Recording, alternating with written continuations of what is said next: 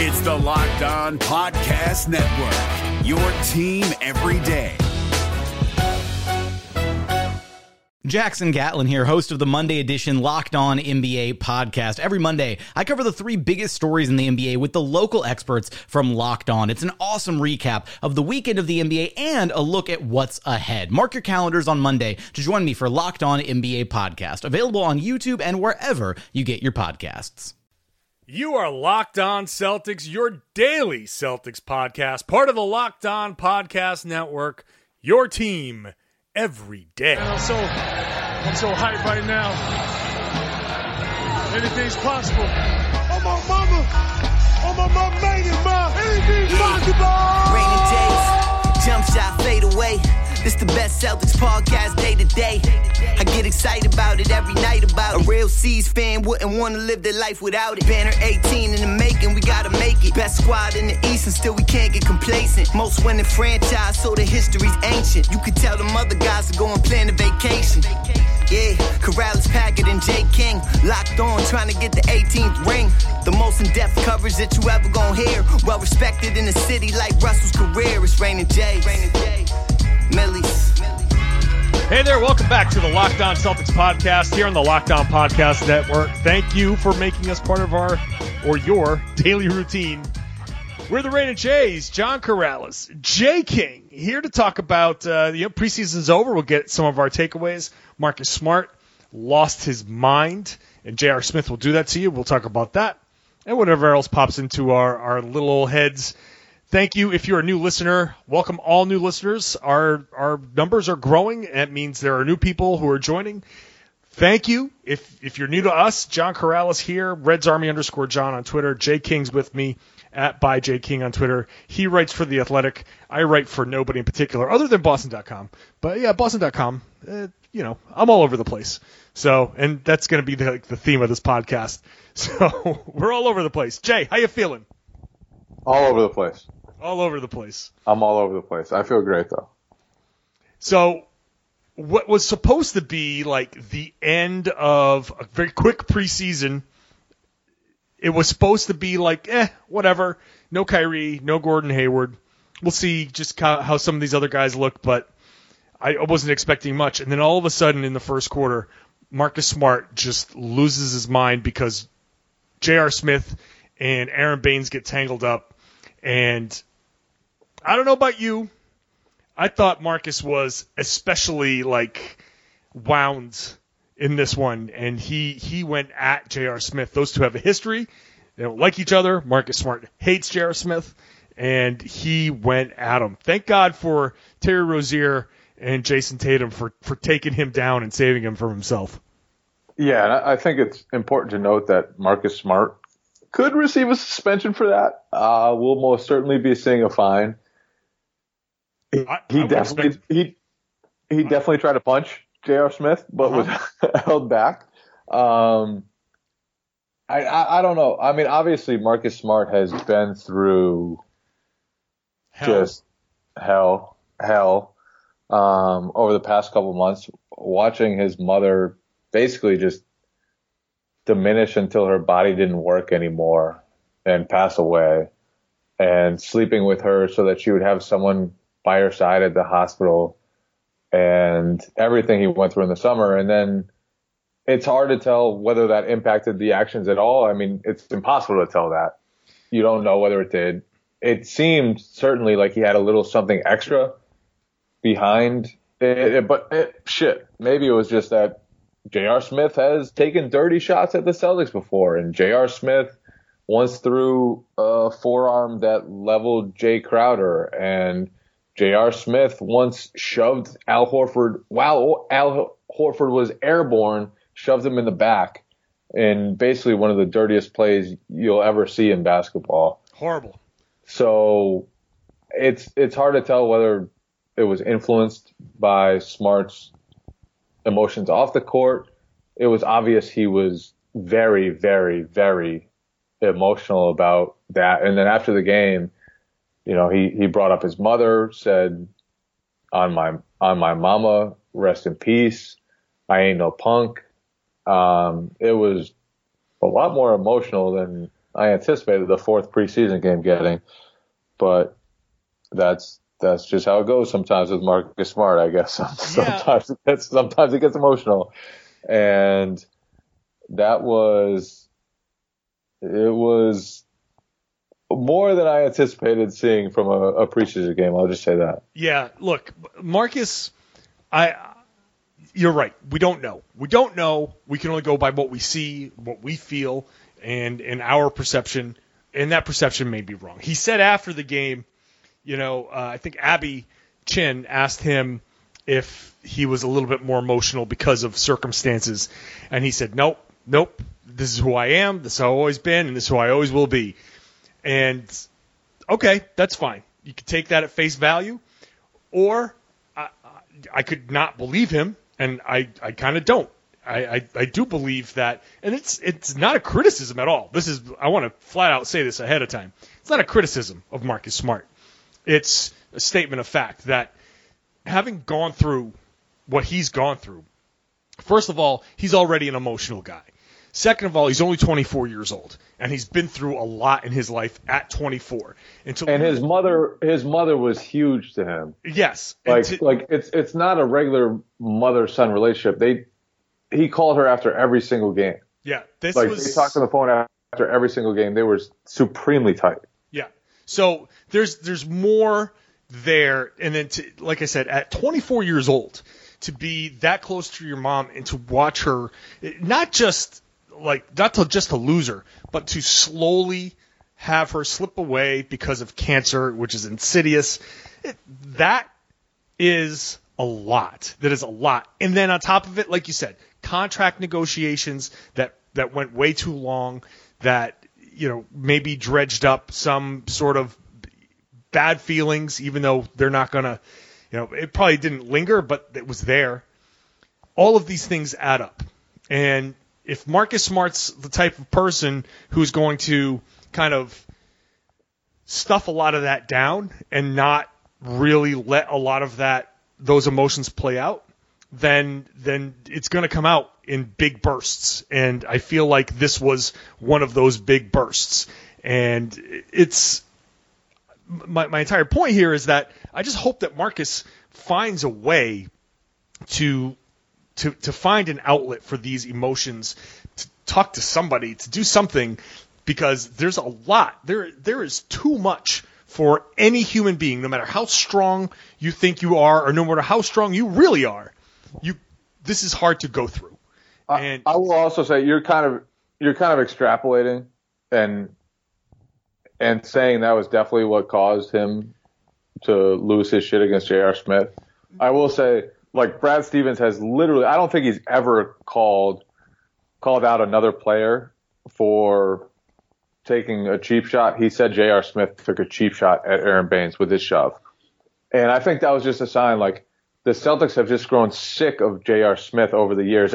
And I, I honestly don't even think J.R. Smith's a dirty player. Like, oh, he's a dirty player. No, but I, I can't I can't remember another incident where J.R. Smith has been dirty against another team. Mm, yeah, I guess. I have to... And so he's he's had he's had now. I mean, I, I didn't even think his shove against Baynes was that dirty. Like they got tangled up, he shoved him, whatever. It wasn't a big deal. The shove against Horford last year and the forearm against Crowder were certainly dirty, but it's like. I don't think J.R. Smith's the dirtiest player, but it's just a pattern of dirty plays against the Celtics that has them fed up. Sure. And and so I, I can understand the frustration from their side because it's like, why? What the hell? Jr. never stops being this this dirtbag against us. He's an I, am asshole. not even sure. I'm not even sure he's a dirty player. Like he just got carried away against the Celtics a few times. They've had obviously some some tough battles in the playoffs, and I think he's emotional too. But I, I'm not I'm not ready to say like it was definitely the other things in Marcus Smart's life that pushed him to that. I think part of it was just he doesn't like J.R. Smith. Like when J.R. Smith shoved Al Horford, this was last year in the playoffs. Oh, a lot of this stuff wasn't going on with Marcus Smart, and he was in J.R. Smith's face instantly. He was he confronted him, and they were in each other's like nose right. to nose. And so I, I'm not, I'm not, I'm not ready to put causation out there. I want to I want to be clear that I'm I'm not saying that all of this stuff caused Marcus Smart to flip out. What I'm saying is I believe that this caused Marcus Smart to flip out in a more extreme way. Like regardless of what was going on in Marcus Smart's life, uh, none of this could have happened and he would have lost it in that moment. But what I what I don't think would have happened is the need to basically tackle him to stop him from charging at J.R. Smith.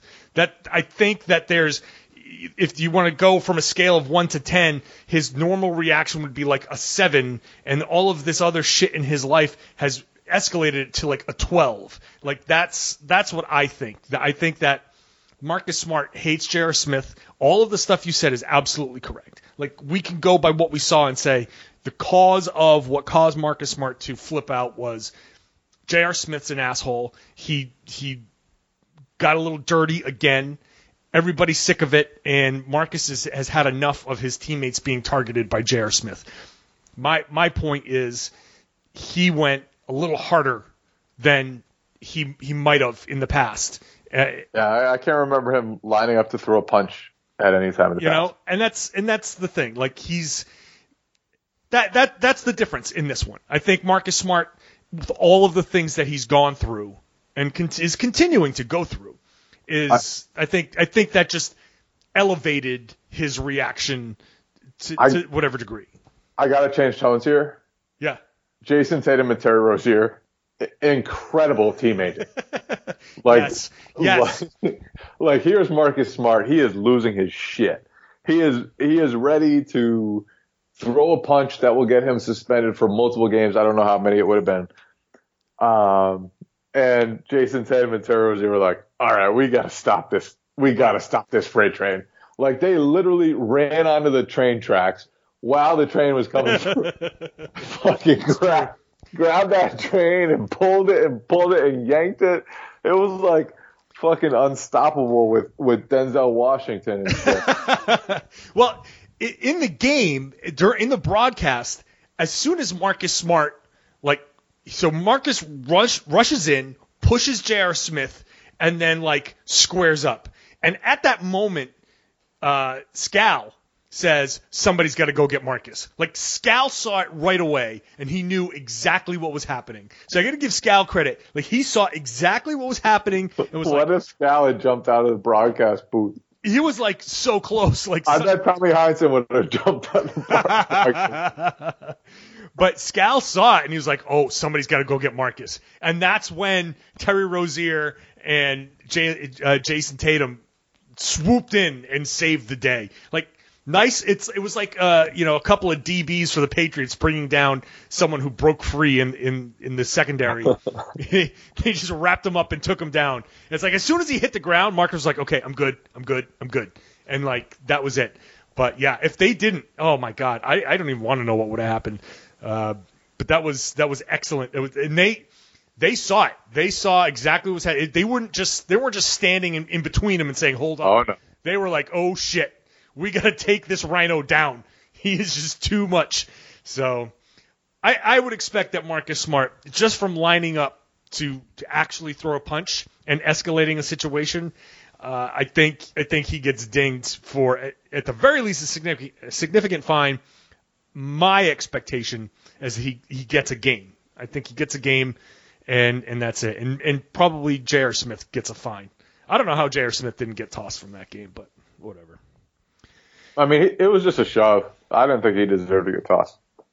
I thought he did. I think just because of, and I look, I hate J.R. Smith, so I think his history and his history, like you said, especially with the Celtics, that's you can't be pulling that. So it was just a shove. It was just a shove. I don't know. I think there was. I, I didn't. I didn't think. I, I think. I mean, obviously, it incited the Celtics because the Celtics have been through his. They've had history with J.R. Smith. But I, I didn't think judging based on that one incident, like he got tangled up with Baynes. He thought Baynes was linking his arm and he just shoved him. It, it wasn't that bad. Okay. Like you, you would have been mad if Al Horford got got tangled up with someone and shoved him and got tossed. Uh, yeah, I guess, but I, I'm I'm looking at it from a um, from a J.R. Smith perspective that he's yeah. he's such a dick that I, I just his history, the accumulated, you know, whatever he should have been tossed. Like, I just that's just my thought. Whatever. All right, we're gonna leave it at that. I'm sure there's gonna be a lot more to talk about with this topic whenever we get whatever punishment is doled out. In the meantime, I want to remind everybody it's this is the end of the preseason and the Locked On NBA podcast network is going to be doing previews. So get all of your NBA previews this week at Locked On NBA. Six teams a day, five days in the week, 30 teams previewed from the local experts of Locked On NBA. Follow Locked On NBA on Apple Podcasts, Google Podcasts, Spotify, or tell your smart speaker to play podcast Locked On NBA. Hey guys, it's Walker Mail, host of the Locked On Hornets podcast, and being around sports media and a fan of the Hornets for a lifetime has taught me that sometimes it's exploring the sliding doors moments and what if scenarios in sports that can be the best part of the fan experience. What if the Seahawks let Marshawn run on the one yard line with the Super Bowl on the line? Or could a coin flip actually have landed Magic in Chicago, Michael in LA, and made Charles Barkley the first black president? Enter Wondery's newest sports show, Alternate Routes, a weekly leap into the sports multiverse with former SportsCenter anchors Trey Wingo and Kevin Frazier. Each week on the podcast, Trey and Kevin will pry open the sliding doors of a different what if moment from the world of sports. In these alternate sports realities, dynasties will fall, legacies will change forever, new goats will emerge. Follow alternate routes on the Wondery app or wherever you get your podcast. You can listen to alternate routes early and ad-free right now by joining Wondery Plus. All right, so preseason's done.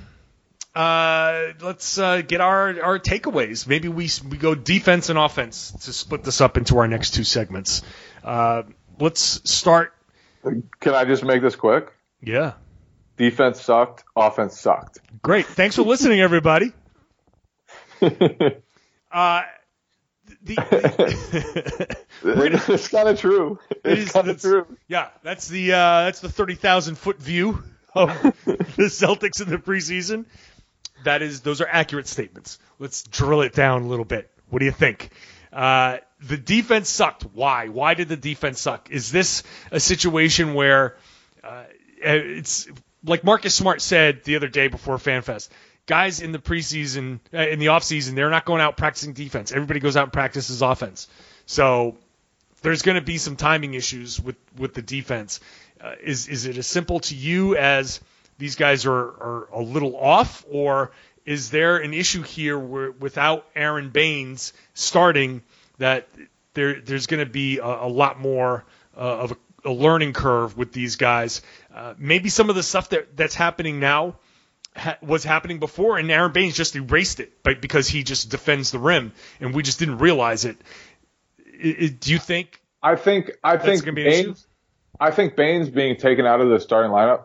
I think it shifts their strengths. Right, like before they were a dominant defense. Yes. They were the top ranked defense, and when Baynes and Horford were on the court, they were basically off the charts. They had just about a 95. They allowed just about a 95 offensive rating for the other team, which is literally just about off the charts. I, I think they were the second best defensive duo among any duo with at least 500 minutes played. So taking Baynes and putting him in the second unit, that changes things. And when Baynes was on the bench, they still were, you know, they, they were still a borderline top 10 defense. They, and w- during the playoffs, when teams get more skilled, they were actually better defensively with Baynes on the bench and they started small a lot of the time with Marcus Morris or Semi Ojeleye or whoever else in the starting lineup. And so I don't think it's this thing where their their great defense just goes away, but I think it does diminish it. Like Baynes was fantastic for them, and the Baynes Horford duo was fantastic for them, and like Baynes is he basically his presence alone makes them a great rebounding team. And when you take him away, they're going to struggle to rebound. and all of a sudden, like like Gordon Hayward, he's going to make them switchier. He's going to make them more athletic. He's going to make them, you know, maybe they'll force more turnovers, but they're going to have holes that they didn't have when Aaron Baynes was in. So it just it just shifts things around, and I don't think it's a bad thing at all because I think that starting lineup is going to be incredible, especially once Hayward gets right. But it definitely changes things, and I, I think we saw some of that in preseason. That defense won't come as easy to them as it did last year, and they're going to have to really work their balls off to get the stops that they did last year and to have a great defensive team. And I think offense should come a lot easier to them playing small more often and playing more skilled more often and having more three point shooters and more slashers and more athletes on the court more often. But, but I, I do think like it's just, it's just going to be a different type of team. Like they're just going to have, it, it's a new team. It's, it's not going to be the same team where they just get stops all the time like they did last year and then they struggle to score like they did last year. It's just going to be totally different and the formula is different. And I think we saw some of that in preseason. Um, but I think, I also think not a lot of people are like ready for that. I think everyone just kind of thinks the Celtics are going to have the top ranked defense again, and then they're going to have a great offense again. But I think things are kind of shifting more than people think. Yeah, no, that's fair. That's totally fair. Um, it, look, you have when you start the what's we, we expect to be the regular starters. Kyrie, Jayson Tatum, Gordon Hayward are all offensive players. Tatum and Hayward can, can play defense. They can play defense pretty well. Uh, Kyrie Irving can sometimes, but doesn't often. So, but we're looking at three guys at the very least who are offense first, and then whatever defense they play is is secondary. And then Jaylen Brown is, I think, has been so focused on improving his offense that he'll be he'll be a two way player. He'll be a good defender, but he's also trying to be a a great offensive player too. And only Al Horford is is there and not really caring about his offense. Like he's the one guy that really is focused on the defense and kind of quarterbacking that defense and and offensively he plays a role and and and that's it. So the question and the whole point of all this is how many of these guys when you say they're going to have to work their balls off to to get stops how many of these guys really are going to want to work their balls off on defense when what they really want is to get the ball and go score and play at that high pace and and just get a bunch of shots up. It's it's a question of like why I phrased Aaron Baynes back there the way I did was he is he does erase mistakes. And if these guys and in the preseason we saw you know overreactions guys you know late and and late on rotations. And when you're late on rotations you go too fast and you you close out too hard and then they blow by you those type of things. Well, Aaron Baynes is back there, and, and anybody who's going to try to score on Aaron Baynes is going to earn those points. I guess without him out there, like you said, it does it does mean a shift. It does mean that this team's going to be much more focused offensively, and and maybe they're going to try just to outscore and and do what they need to do to force. Their, but they should ha- still have a, a good defense, probably it, a very good defense. It, it'll still be a good defense, but it may not be number one, but they should still have a very good defense with him coming off the bench. Here's the question: How about this? How bad can the Celtics defense be for them to still be the top team in the East? How low? How low rank? How low of a rank can they go? I mean, to be number one, they're not. Have, let's let's say that they're not going to be number one. You'd have to think they've to be top top team in the East, you'd yes, have to think they'd, they'd be. You'd have to think they'd have to have a top ten offense, right? Top or ten top offense. 10, top ten defense. Yes. Then, well, if their if their offense, like where if their offense, well, let's say this: if they so if they if they slide all the way down to ten defensively, then their offense has to go up to to top five. Their their offense is a mystery to me. I, I don't say that like like I'm worried about their offense. I think they're going to score a lot of points but just how great will their offense be or how good will it be? Like they were 18th last year in offensive rating. And obviously, Gordon Hayward coming back will shift that, although he's clearly not Gordon Hayward yet. Like, he's not the Gordon Hayward yet. Right. He's not the guy that they signed. Yeah. Um, he'll he'll lift things, and playing smaller more often will lift things, and having Kyrie healthy for the whole season will lift things. I'm pretty positive that they'll have probably a top ten offense or better. Can it threaten to be like top offense in the league? Or will it be closer to the bottom half of the top 10? That's where I'm not sure. And I think what will determine that is how committed they are to getting great shots. And I think preseason, first of all, I don't think they gave a shit in preseason. I think it was very clear they did not give a shit in preseason, but also there were some troubling signs from their offense. Like they were very willing to settle for bad shots. And, and that's all we've seen from them so far. Like, I, and I, I don't want to, I don't even want to react. Not even, I, I, I don't want to overreact to preseason. I don't even want to react to preseason. they gave four disgusting preseason games. And I, I think it was very clear they didn't really care. And I think it's very clear that they'll be very different nine days from now when they play the Philadelphia 76ers. Um, but I, I also still wonder, like, how much is their offense going to improve? Is it going to be elite, elite, which I think it has the potential to be. And I, I think that despite the fact that some of their second unit guys, um, have shown a propensity for bad shots in the past, I still think they have a chance to be an elite, elite offense. Um, but, but I don't think that's a given.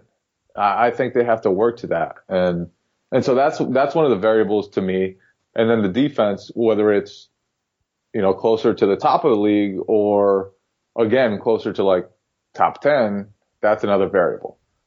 And so I, I think both sides right now are kind of unproven one, because you lose Aaron Baynes. Two, because you add Gordon Hayward and you have guys who are it, theoretically improving from one year to the next, but you also have to put it all together and, and make sure you get great shots and make sure all the talent meshes offensively. So I, I think the Celtics, they're kind of unproven on both sides. And I think the Celtics kind of spoiled people last year, right? By coming out in the like they totally overhauled the roster. They only had four guys back. They lose Gordon Hayward opening night, and shit, two games later they they rattle off a 16 game winning streak, and it's like, oh, Brad Stevens can just throw anyone together. It doesn't matter if they're rookies or new or whatever. It doesn't matter. He can just throw them together and and play together. They're adding an all star in, and they're adding guys who have tweaked their roles adding two All Stars, and if you include Ty- Kyrie Irving, who didn't play in the playoffs at all. So I, I do think this team, like, there's there's a the potential for, like, I, I don't want to say like a, a long adjustment period, but there's a, there's the potential for certainly an adjustment period where these guys just learn each other and try to figure things out and maybe it doesn't gel as easily as it did last year when when really like Celtics spoiled people. And so there's there are those are the question marks about the Celtics. Obviously there there's a lot of positivity and optimism and everything like that, but preseason didn't ease too many of the concerns, even though, like I said, they didn't give a shit.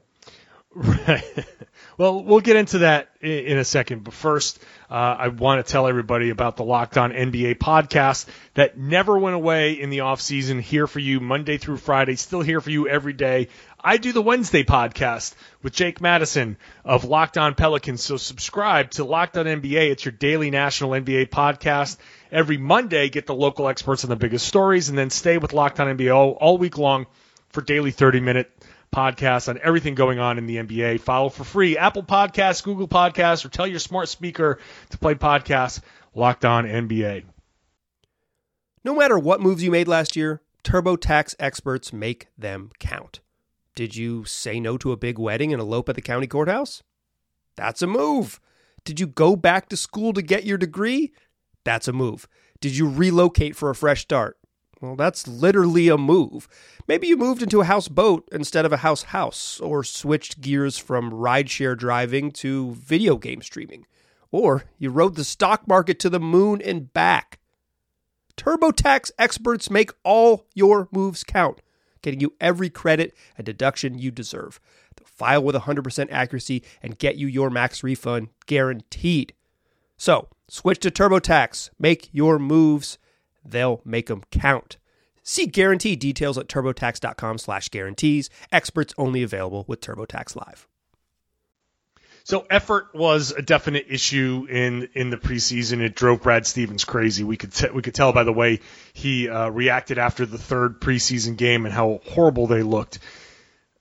The it's funny after the uh, after that loss, that final loss, he said all of our for some reason all of our progress seems to be behind closed door, uh, which seems to play into the fact that they just that the the actual game themselves didn't matter. They did not care about playing those games because they were going hard in practice and they're like, that's it. This going out there and playing it, it doesn't matter to us, which which is a little wild and it. And that's kind of what's hilarious because like from preseason before the Celtics even practiced, they've been like, oh my god, pickup is unbelievable, and then practices are like, oh, we're really getting it now, and then they come out in the games and there's like poop all over the floor.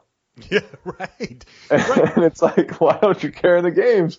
But uh, uh, yeah, Kyrie was like, oh, competitive level is at an all time high during practice. And then they get out in the games and the competitive level is literally pooping on the floor. Like, not literally, almost. No, I would say literally. Yeah. There was something that I missed in those games. Uh, so, uh, the the thing about the offense, since we're here, is they they emphasize you know getting good shots instead of just early shots and. Uh, Brad Stevens said an interesting thing is that sometimes he made up the word paceful. I've never heard of the word paceful before, but he said Full of pace. Yes, I guess. But he said sometimes you look more paceful because shots are going up early in the shot clock, and sometimes you look less paceful when you're working to get a great shot because the ball's moving from side to side.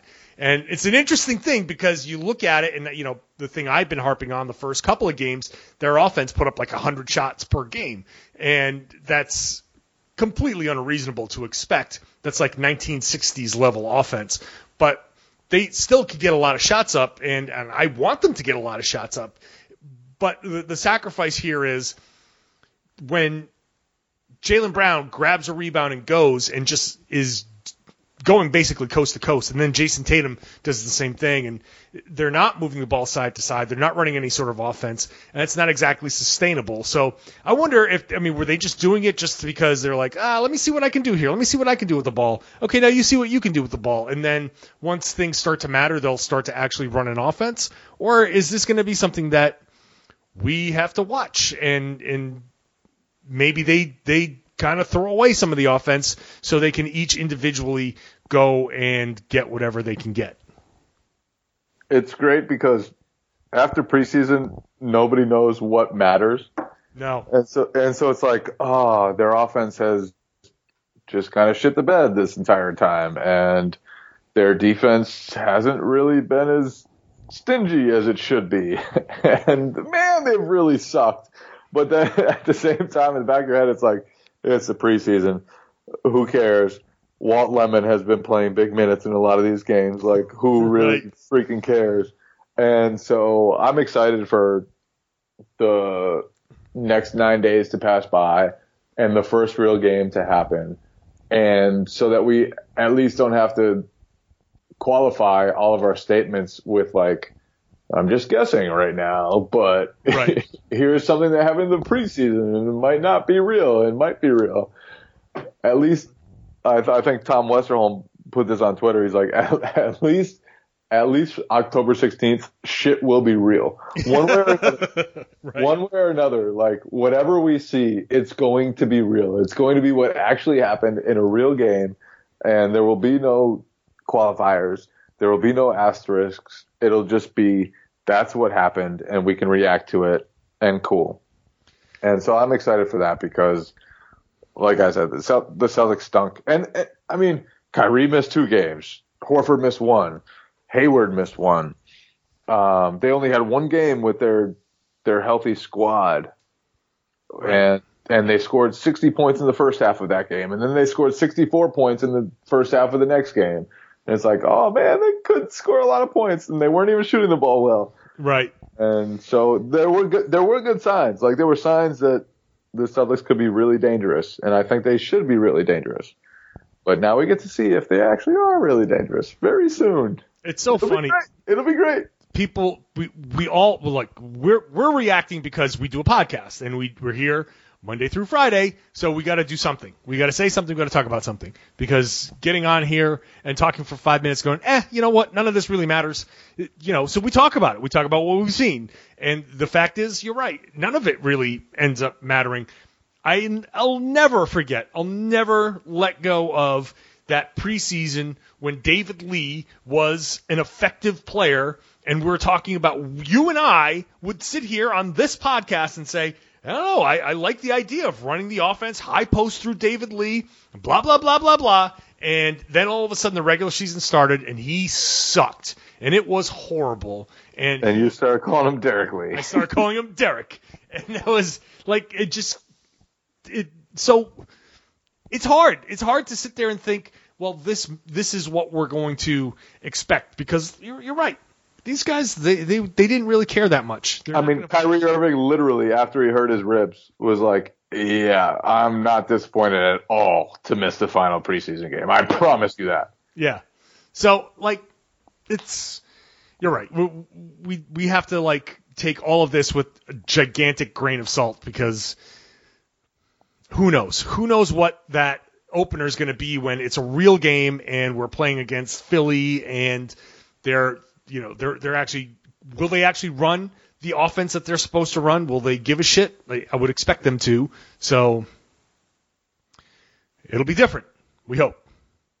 But that's the thing. Like we still watched four games and saw things and and now people are like in my Instagram comments asking me about like should we be worried? Like that's you know it's wild. It's wild. The answer is no. Uh, By the way, no. You should not be worried about anything. So leave it But the answer is yes. Slide into John. slide into John's DMs. Yes, slide into my DMs and ask me all sorts of wild questions about being worried. Actually, do not do that, please. Uh, all right, that's it. We're done. We're done with the show. Thanks for listening, everybody. Uh, I want to thank everybody. If you're a first time listener, again, thank you, thank you, thank you. We hope you enjoyed the show. We're here for you Monday through Friday. We're the only your only podcast option that for Monday through Friday podcast. We're here to work our asses off to get you quality Celtics content. So I hope it's enough for you to subscribe. If you're a subscriber, a five star rating, a good written review would be awesome because that really helps us rise up through the rankings and has more people discovering us. That's a form of payment. The more people that discover us, the more people that listen, the more money we get through advertising. We don't ask you for money.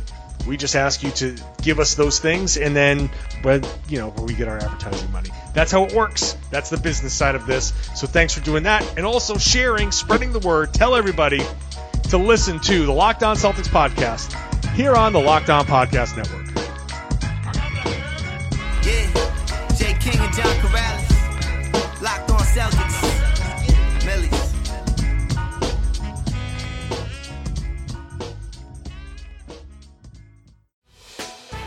Hey, Prime members, you can listen to this locked on podcast ad free on Amazon Music. Download the Amazon Music app today.